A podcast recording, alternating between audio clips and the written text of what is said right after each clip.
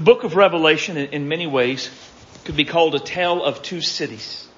One city is Babylon, as seen in Revelation 18, representing the world system, focusing on earthly values, earthly priorities, uh, and then the New Jerusalem, which we'll get to in Revelation 21, representing the kingdom of God, focusing on eternal values and eternal priorities. Or we could say Revelation is a tale of two women. The great prostitute of Revelation 17 also representing the evil world system and the earthly values and priorities. Or the bride of the Lamb, Revelation 19 we'll see today, also representing the kingdom of God, heavenly values and heavenly priorities. Their eventual and eternal destinies could not be more different. What happens with Babylon is not at all like what happens with New Jerusalem.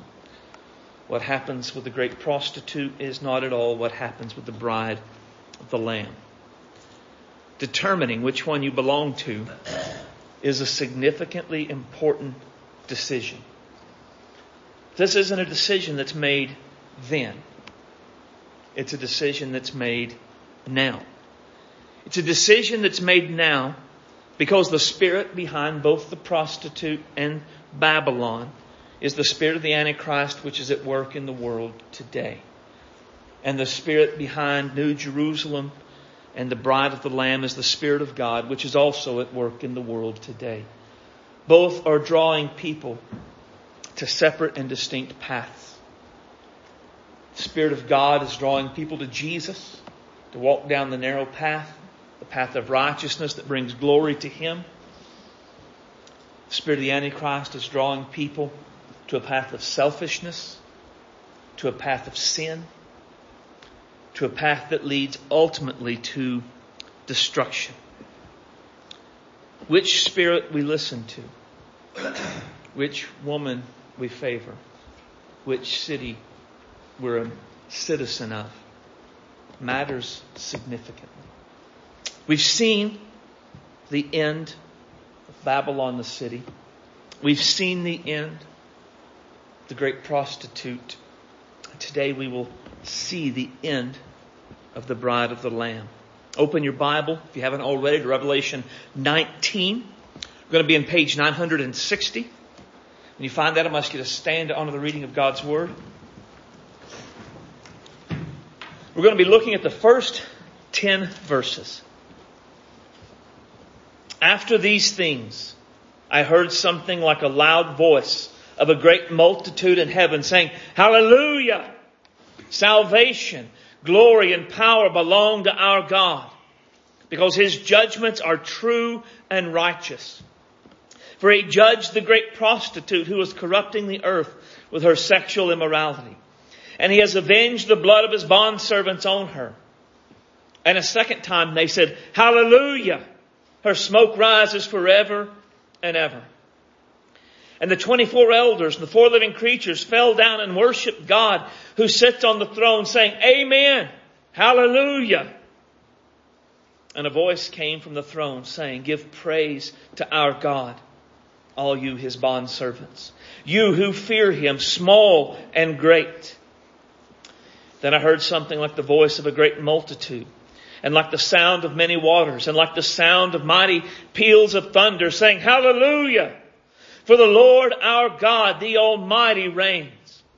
Let's rejoice and be glad and give the glory to Him. Because the marriage of the Lamb has come. and The bride has prepared herself. And it was given to her to clothe herself in fine linen, bright and clean for fine linen is the righteous acts of the saints. Then he said to me, Write, blessed are those who are invited to the wedding feast of the Lamb. And he said to me, These are true words of God. And then I fell at his feet to worship him. But he said, Do not do that. I am a fellow servant of yours and your brothers and sisters who hold the testimony of Jesus. Worship God for the testimony of Jesus is the spirit of prophecy. Title of the message this morning is the Hallelujah Chorus. Let's pray. Heavenly Father, we love you today. You are great and awesome. You are wonderful and worthy. And we do pray. We do pray that you would help us to elevate our view of you. And we would live in the fear of the Lord as we ought to. For the world, Babylon, the prostitute, is appealing. Pulls at us all in a variety of different ways. And in our natural selves, we want to answer the pull. We want to go with the flow. We, we want to be a part of Babylon. Lord, there is another part. Your Spirit living within us that is calling us to hold on. To live for the city that's coming. To live for the Lamb that is slain for us. And Lord, if our view of you is not accurate, we will not follow your spirit. The world will appeal to us in so many ways. It will draw us away. Oh God, open our eyes to your beauty. Open our eyes to your greatness. So that we can see the allure of the world for the just the trash it is like Paul, we would say, count all things lost for the sake of knowing Christ Jesus, my Lord. Count them but rubbish that could be found in Him. Having His righteousness, not the righteousness of the law. Oh, as we look at this passage today, let us understand what we're seeing. Let it lift our eyes to Jesus, what He has done. What is our future?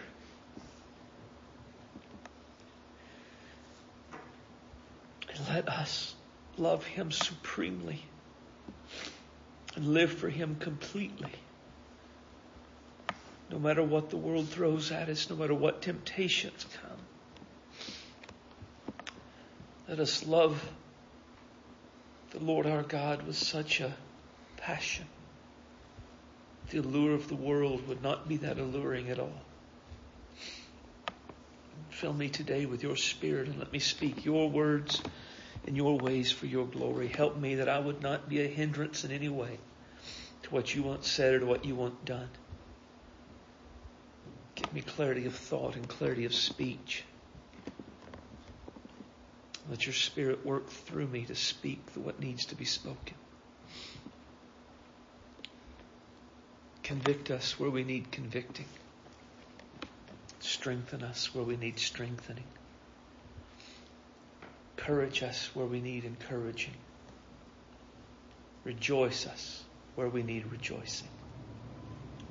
We ask in Jesus' name. Amen.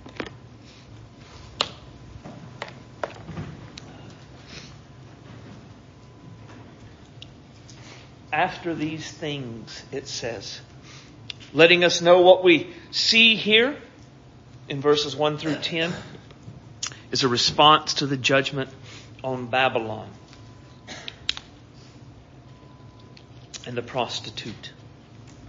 In some ways, what we're seeing here is a different perspective of something we've seen before. In Revelation 14, we saw a forward perspective vision of the redeemed in heaven with Jesus.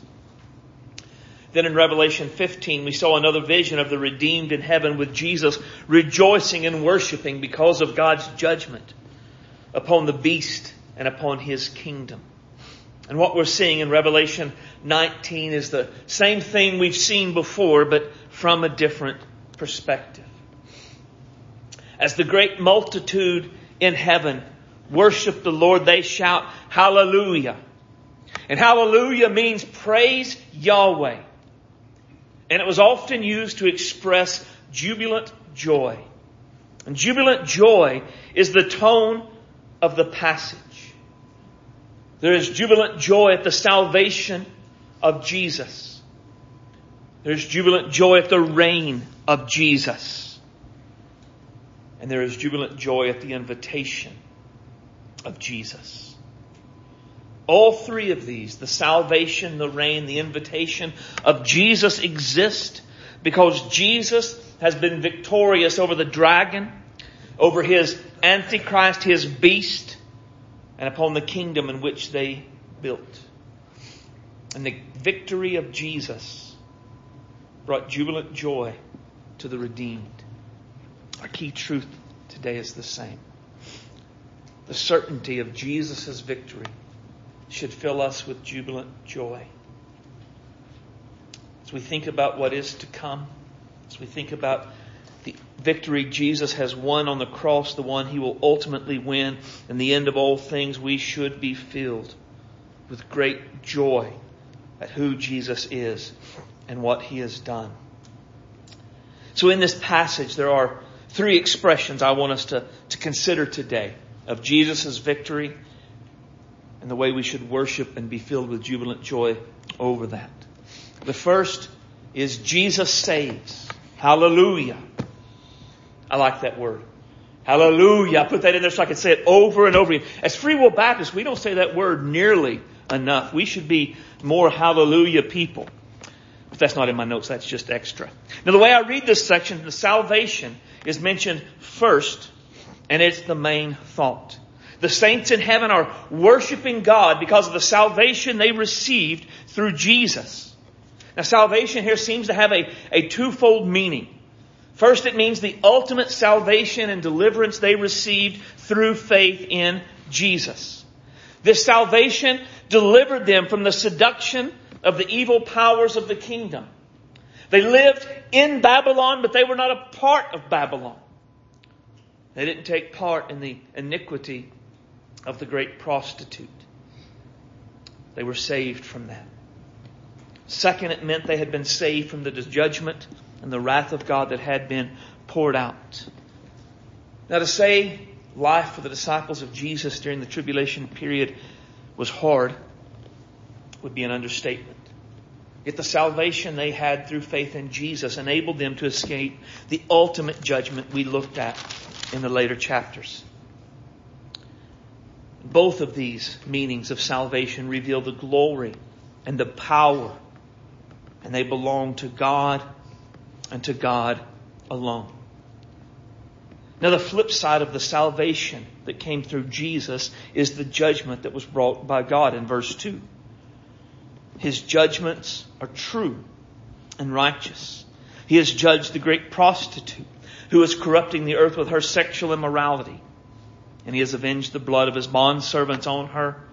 And a second time they said, Hallelujah, because her smoke rises forever and ever. The saints who rejoice at the salvation of God also rejoice at the judgment of God. They rejoice at the judgment of God because God's judgment is righteous and true. God's judgment is true because it is a fulfillment of what God had long said would happen. God in His Word has been clear. There is salvation to be found through faith in Jesus. And those who would come to Jesus by faith and, and submit to His rule and reign over their lives would be spared the judgment to come. But, but those who rejected the Son and resisted His rule over their lives, there was nothing but certain judgment coming for them. And so after a millennia, preaching, declaring, sending this out. Even during the tribulation period, this message went forth among the witnesses and the disciples of Jesus, among the angel who flew in the heavens and declared the gospel. And the people had rejected the good news of Jesus. They had resisted God's rule over their lives, and even as judgment fell, rather than repent at their sin, they cursed God.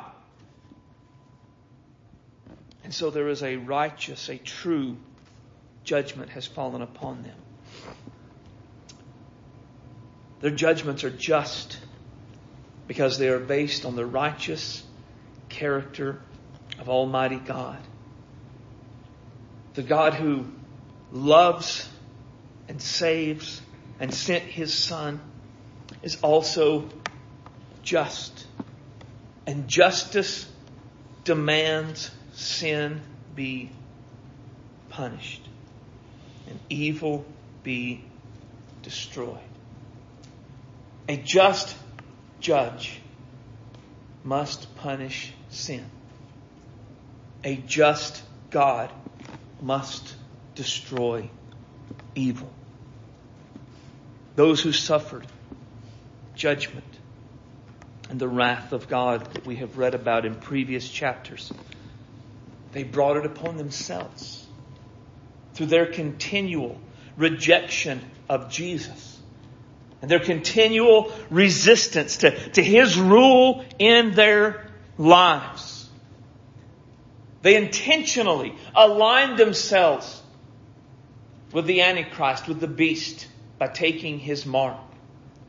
They did so as they aligned themselves, pledged their allegiance to Him, and worshiped Him as God for the sake of peace and prosperity and pleasure.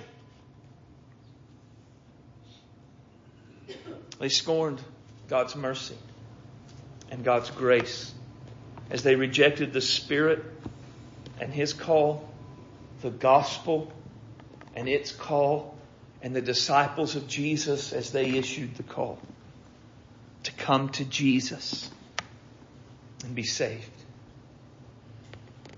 Their sin their rejection, and resisting, and scorning all came to a head as they joined the evil kingdom symbolized as the prostitute who murdered disciples of Jesus. The prostitute described as being drunk with the blood of the martyrs, having spread her immorality over the whole earth. They joined with her. They took part in her sins. They rejoiced at the slaying of the saints. And in doing these things, they brought this judgment on themselves. The judgment of God is just. We, we must know that. The judgment of God is true. It is based upon what has been clearly revealed. That's true, and we must know that. But the good news here, the hallelujah aspect here, is that Jesus saves. The judgment that's come does not have to be experienced by anyone, ever. Anyone can be saved from the judgment to come should they choose to turn to Jesus and be saved. For us who are saved, there is rejoicing. We should praise Yahweh. There should be jubilant joy at what we have. Our salvation in God's Word is often described, in three ways. There is the past salvation, there is the present salvation, and there is the future salvation.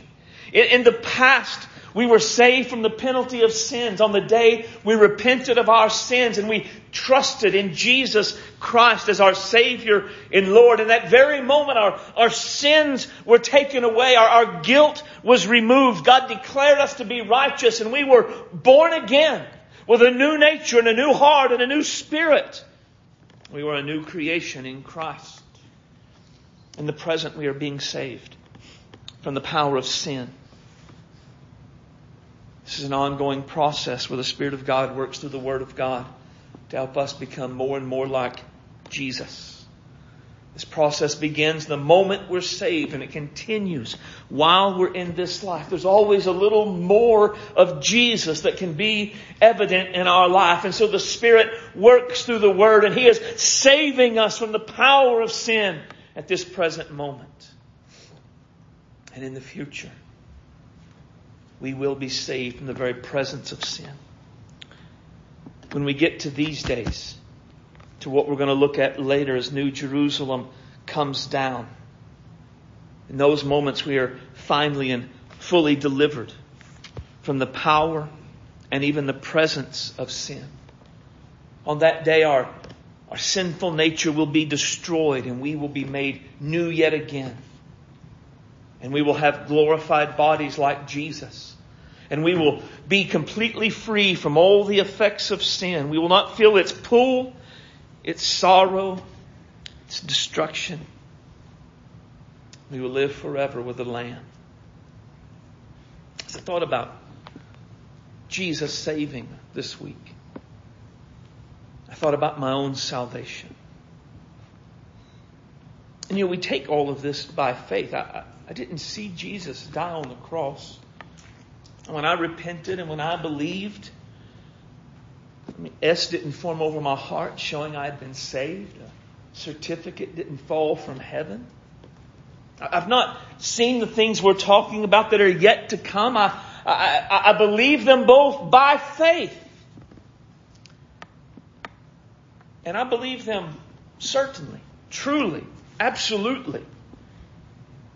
And I realized one of the reasons I, I believe in the past salvation from Jesus and the future salvation from Jesus is because of the, the present salvation of Jesus I'm experiencing in my life. The fact I'm a pastor testifies of something is not what it used to be in my life. There are things I care about that I would not care about if it were not for Jesus and His work in my life. There are things I don't care about that I would care about if it was not for Jesus and His work in my life. There's really nothing that I do, that I am as a human, that is because I'm, I'm a good man or because I'm a moral person. It is the work of Jesus and what He has done for me. Seeing His work in me now gives me confidence about what He did then and hope for what He will do in the days to come. This is the way, one of the ways we should look at our salvation. How can we be sure Jesus saved us back then? How can we be sure He'll save us in the days to come? What is He doing in your life right now? Philippians 1 and 6 says, He who began a good work in us will complete it on the day of Christ Jesus. He, he doesn't give up. He doesn't stop. What is He doing in your life right now? How is He helping you become more like Him? How is He working in you to sanctify you, to draw you closer? The work of Jesus in your life at the moment can give you confidence about this work of Jesus in your life in the past and the confidence about what He will do for you in the future. The certainty of Jesus, His victory and our salvation should fill us with a jubilant joy. So like those in this passage, we shout hallelujah. I love the way the worship is described. A loud voice in verse one. It's a great multitude. In verse four, they, they fall down and they cry out, Amen. Hallelujah. The picture of falling down is being all in in their worship, overwhelmed the goodness and the greatness of the one who has saved them.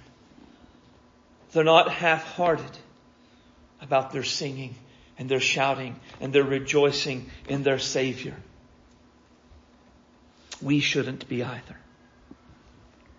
Listen to what John Piper says about our worship in light of our salvation. Corporate worship is the declaration in the midst of Babylon that we will not be drawn into her harlotries because we have found in God the satisfaction of our souls. In His presence is fullness of joy. At His right hand are pleasures forevermore. Corporate worship is the public savoring of the worth of God and the beauty of God and the power of God and the wisdom of God. And therefore worship is an open declaration to all the powers of heaven and to all of Babylon. We will not prostitute our minds or our hearts or our bodies to the allurements of the world. Though we may live in Babylon, we will not be captive to Babylonian ways. And we will celebrate with all of our might the awesome truth that we are free from that which will be destroyed. The certainty Jesus' victory is seen in the fact Jesus saves should fill us with jubilant joy. Second, Jesus reigns. Hallelujah. In verse 6, we see, I'm sorry, yeah, verse 6. Great multitude, we see toward the end, God is described as the Lord, our God, the Almighty, who reigns. The Lord, the sovereign Lord, our God, the Almighty, the omnipotent one. He reigns, the King over kings, the Lord over lords. His lordship is seen all throughout the book of Revelation. It is seen most clearly thus far in the victory that Jesus wins, that Jesus has, that God has brought over the, the kingdom and the prostitute of the beast and the dragon and, and the false prophet. His omnipotence, His reign will be seen further when we get to next week at 1911 where Jesus conquers as the King over kings and the Lord over lords. But in our text, we see the reign of Jesus described in a different way. God's sovereignty, His omnipotence, His lordship is seen in the, the bride of the Lamb. Verse 7 and 8. The wedding day has come. We rejoice and we're glad and we give the glory because the marriage of the Lamb has come and the, the bride has prepared herself. Wedding imagery is seen all throughout God's Word, Old and New Testament, to show the kind of relationship Jesus has with those he redeems. And in this passage, there is some measure of a contrast between the prostitute in the chapter previous, the bride here. The prostitute is, well, a prostitute and has committed acts of sexual immorality with everyone and anyone willing. The bride, though, is pure, virgin, pledged and faithful to Jesus alone. The prostitute was described as being dressed somewhat garishly. The bride is, is dressed simply in pure white linen. The prostitute leads others to sexual immorality and all kinds of immorality. The bride leads others to righteous acts in the name of Jesus. The prostitute sheds the blood of the saints of God. The bride is made up of saints washed in the blood of the Lamb. The prostitute is destroyed in judgment and the bride is saved from judgment. The prostitute enters eternity wailing and weeping and agony. And the bride enters eternity rejoicing with jubilant joy. The last of verse 7 says, The bride has prepared herself. Many ways we could look at and say the bride has prepared herself, but just at the focusing on the context of Revelation, we could say the bride prepares herself by remaining faithful to Jesus in a fallen and an evil world. The bride prepares herself by enduring hardship in the midst of suffering. The bride prepares herself by trusting God in the face of martyrdom. And the bride prepares herself by obeying God to take the gospel to all tribes and languages, people and nations. But notice in verse 8, it was given to the bride to clothe herself. And the clothing represents the righteous acts of the saints. Now this fits very well with the idea of the bride preparing herself, but the linen was given to her. Who gave it to her? Right? Of course, God gave her the clean clothes because it was given when the saints repented of their sins and believed in Jesus Christ. And as they were given this clean white clothing, they were then enabled to prepare themselves and do the righteous acts. The new birth, the salvation, pre- enabled the bride to prepare herself to do these righteous acts. Now, to illustrate this, I would talk about how our righteous deeds apart from Jesus are like filthy rags, but Sarah says I tell that story too often, so I'll do it with a different example. Look at what the Bible says. So then, my beloved, just as you have always obeyed, not in my presence only, but now much more in my absence. Work out your own salvation with fear and trembling. For it is God who is at work in you, both to desire and to work for his good pleasure. Notice the command. Work out your salvation with fear and trembling. Not work for your salvation. No, no, work out. You've been saved. Now live that out.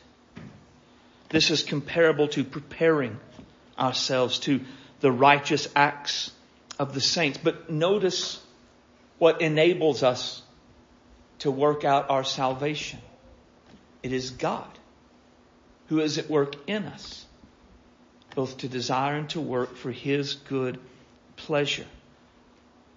Our desire to do the good works, our desire to work out our salvation, our desire to prepare ourselves is a gift given to us by God.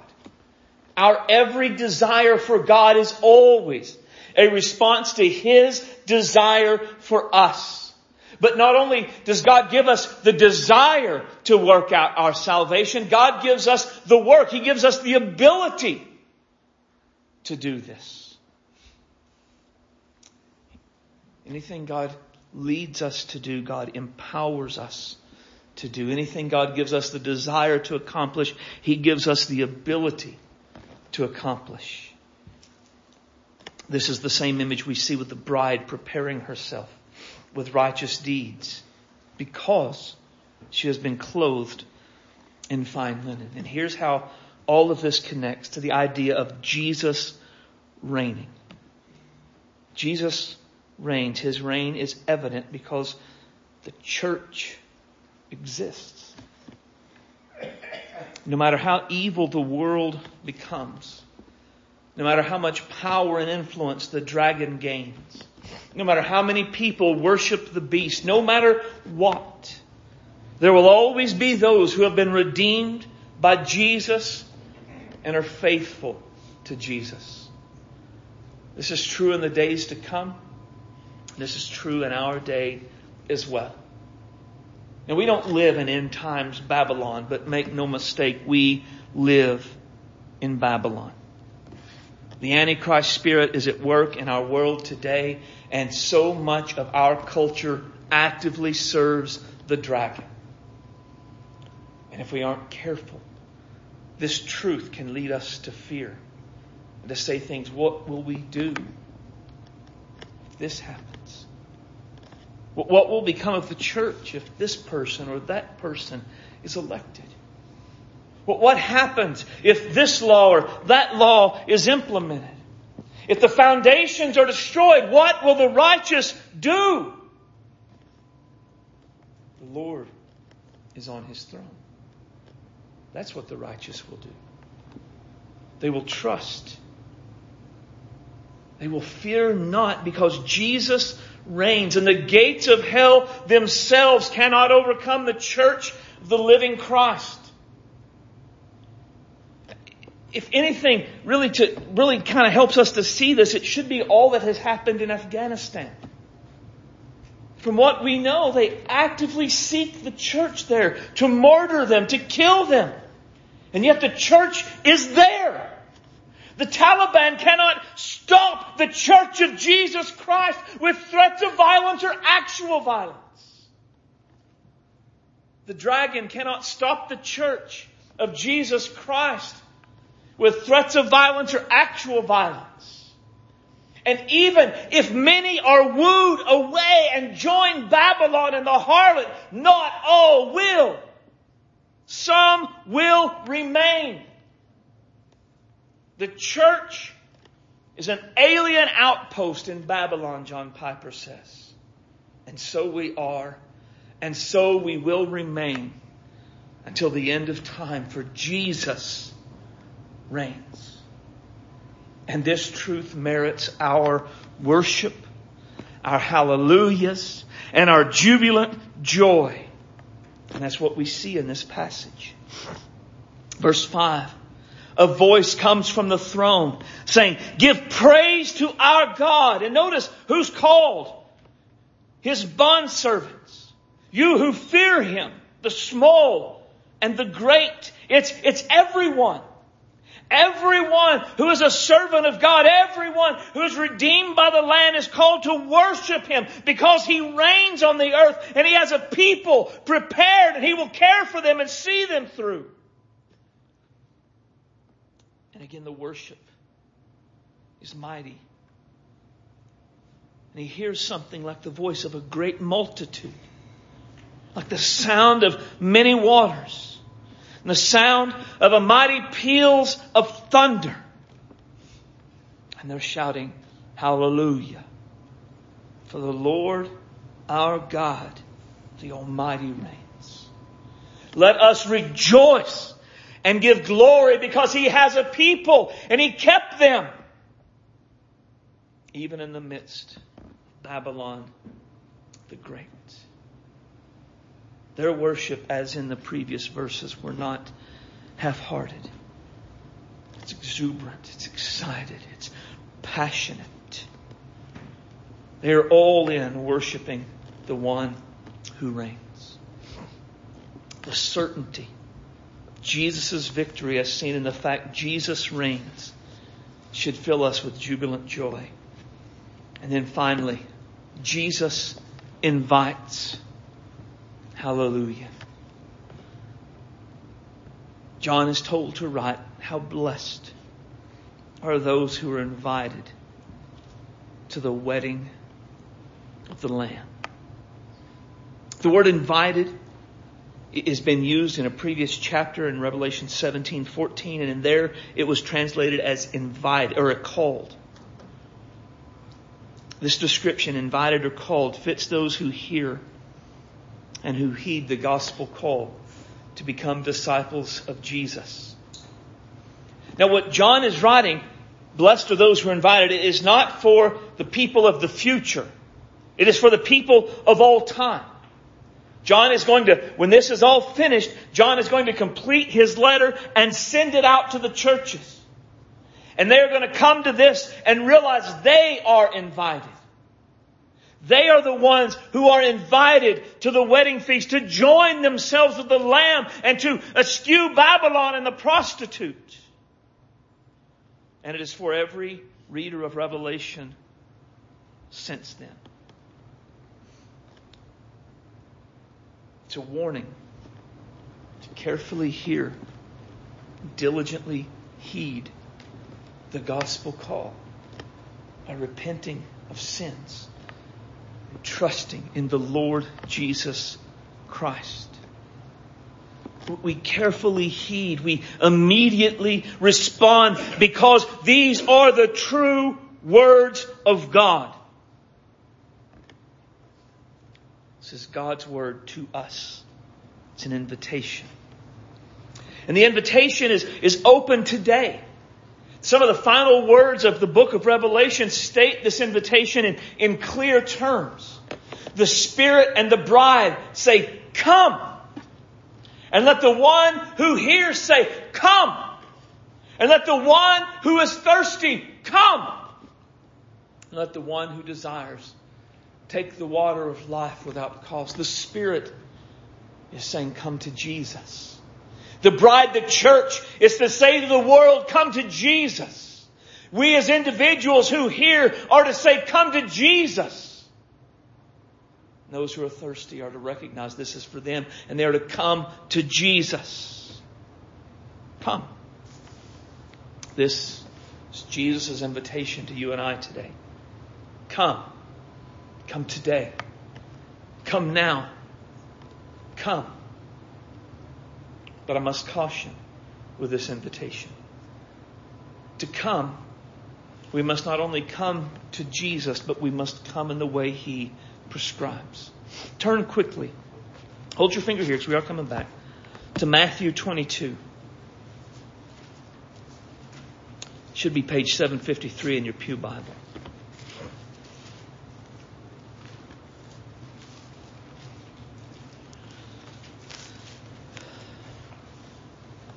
Matthew 22 and verse 1. Jesus spoke to them again in parables saying, Kingdom of heaven, what we're looking at. It's like a king who held a wedding feast for his son. And he sent slaves to those who had been invited to the wedding feast and they were all unwilling to come. And he sent other slaves saying, Tell those who have been invited, behold, I've prepared my dinner, my oxen, my fatted cattle, and all the butchered, and everything is ready. Come to the wedding feast. But they paid no attention and went their separate ways. One to his own farm, another to his business, the rest seized his slaves, treated them abusively, and then killed them. The king was angry. And he sent his armies and destroyed those murderers and set fire to their city. So people are invited. They initially said yes, but when it was time, they, they wouldn't come. Why wouldn't they come? Some paid no attention, went their own ways. They were just too busy. I mean, they just had no, eh, well, whatever. Some had their own businesses to attend to, farm or other business. Some responded in, in anger, but they didn't come. So the king says in verse 8, and he said to his slaves, the wedding feast is ready, but those who were invited were not worthy. Go to the main roads and invite whomever you find there to the wedding feast. Those slaves went out to the streets and gathered together all whom they found, both bad and good. The wedding hall was filled and the dinner guests filled with dinner guests. The invitation went out to a broader group of people. They went out and they found them. And these people all came in. Look at verse 11.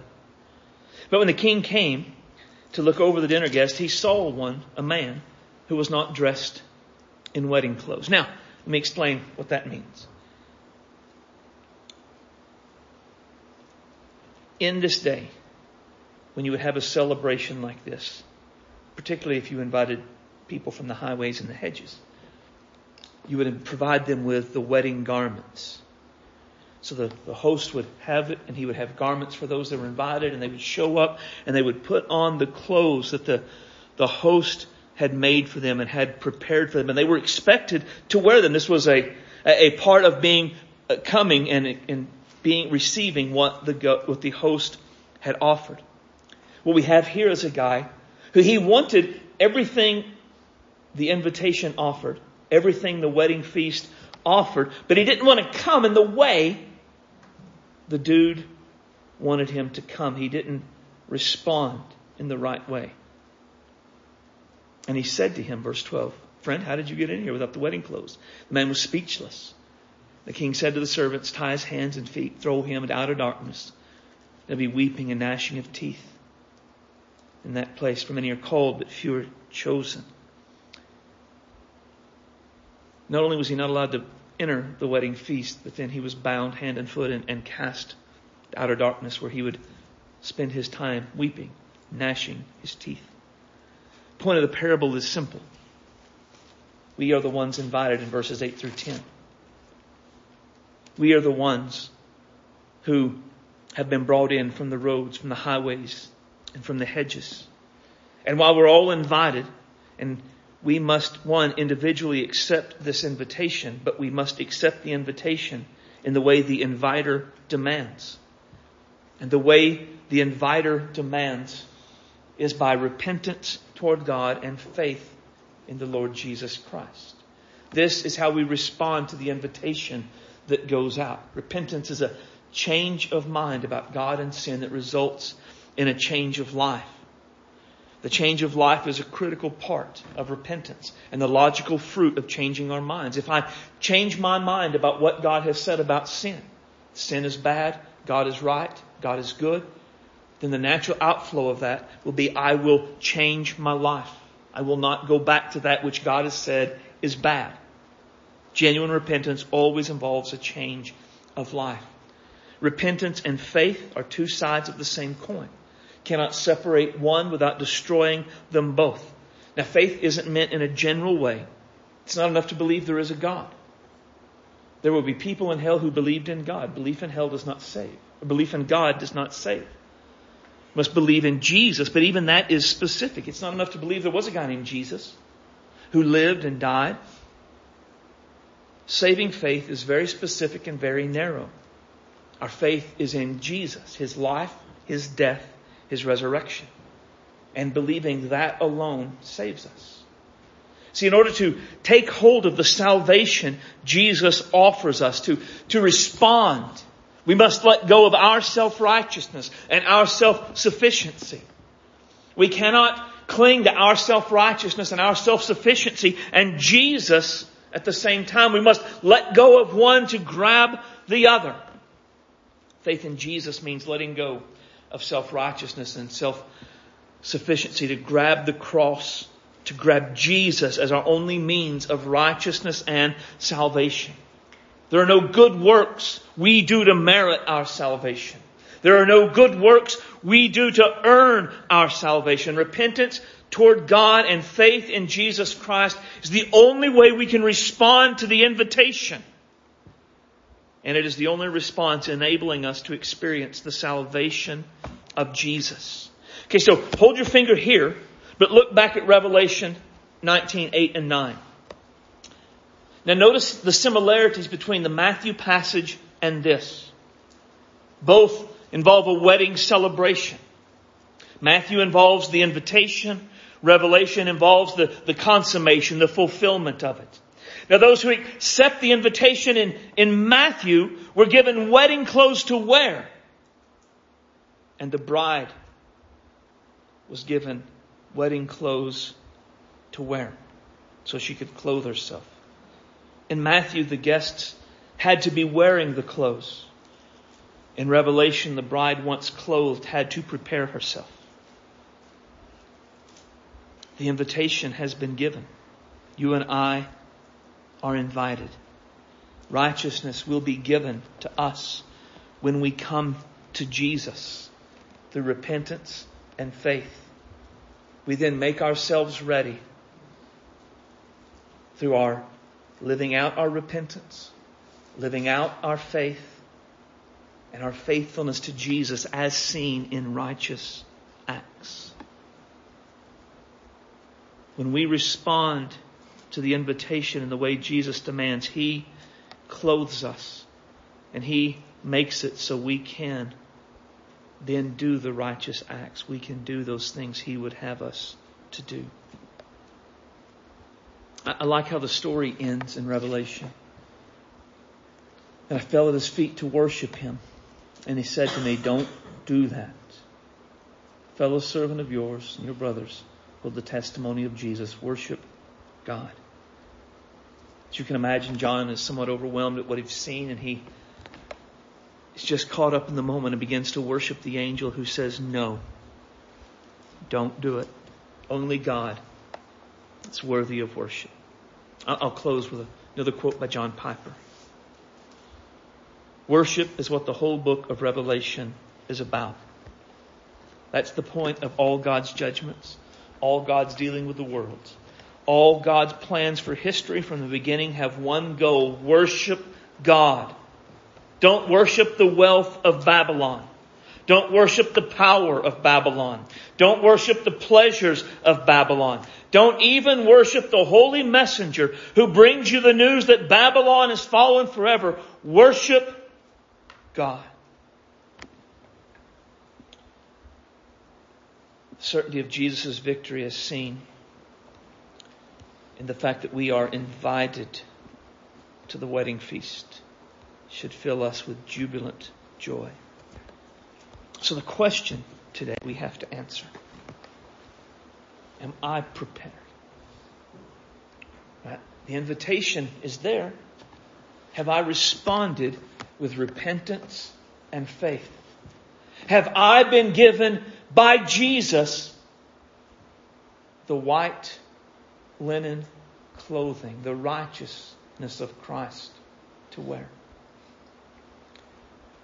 This is the only way. You, we will not be allowed in without that. We must accept His invitation through repentance and faith. There is no other way. Have you responded in that way? Have you accepted the invitation?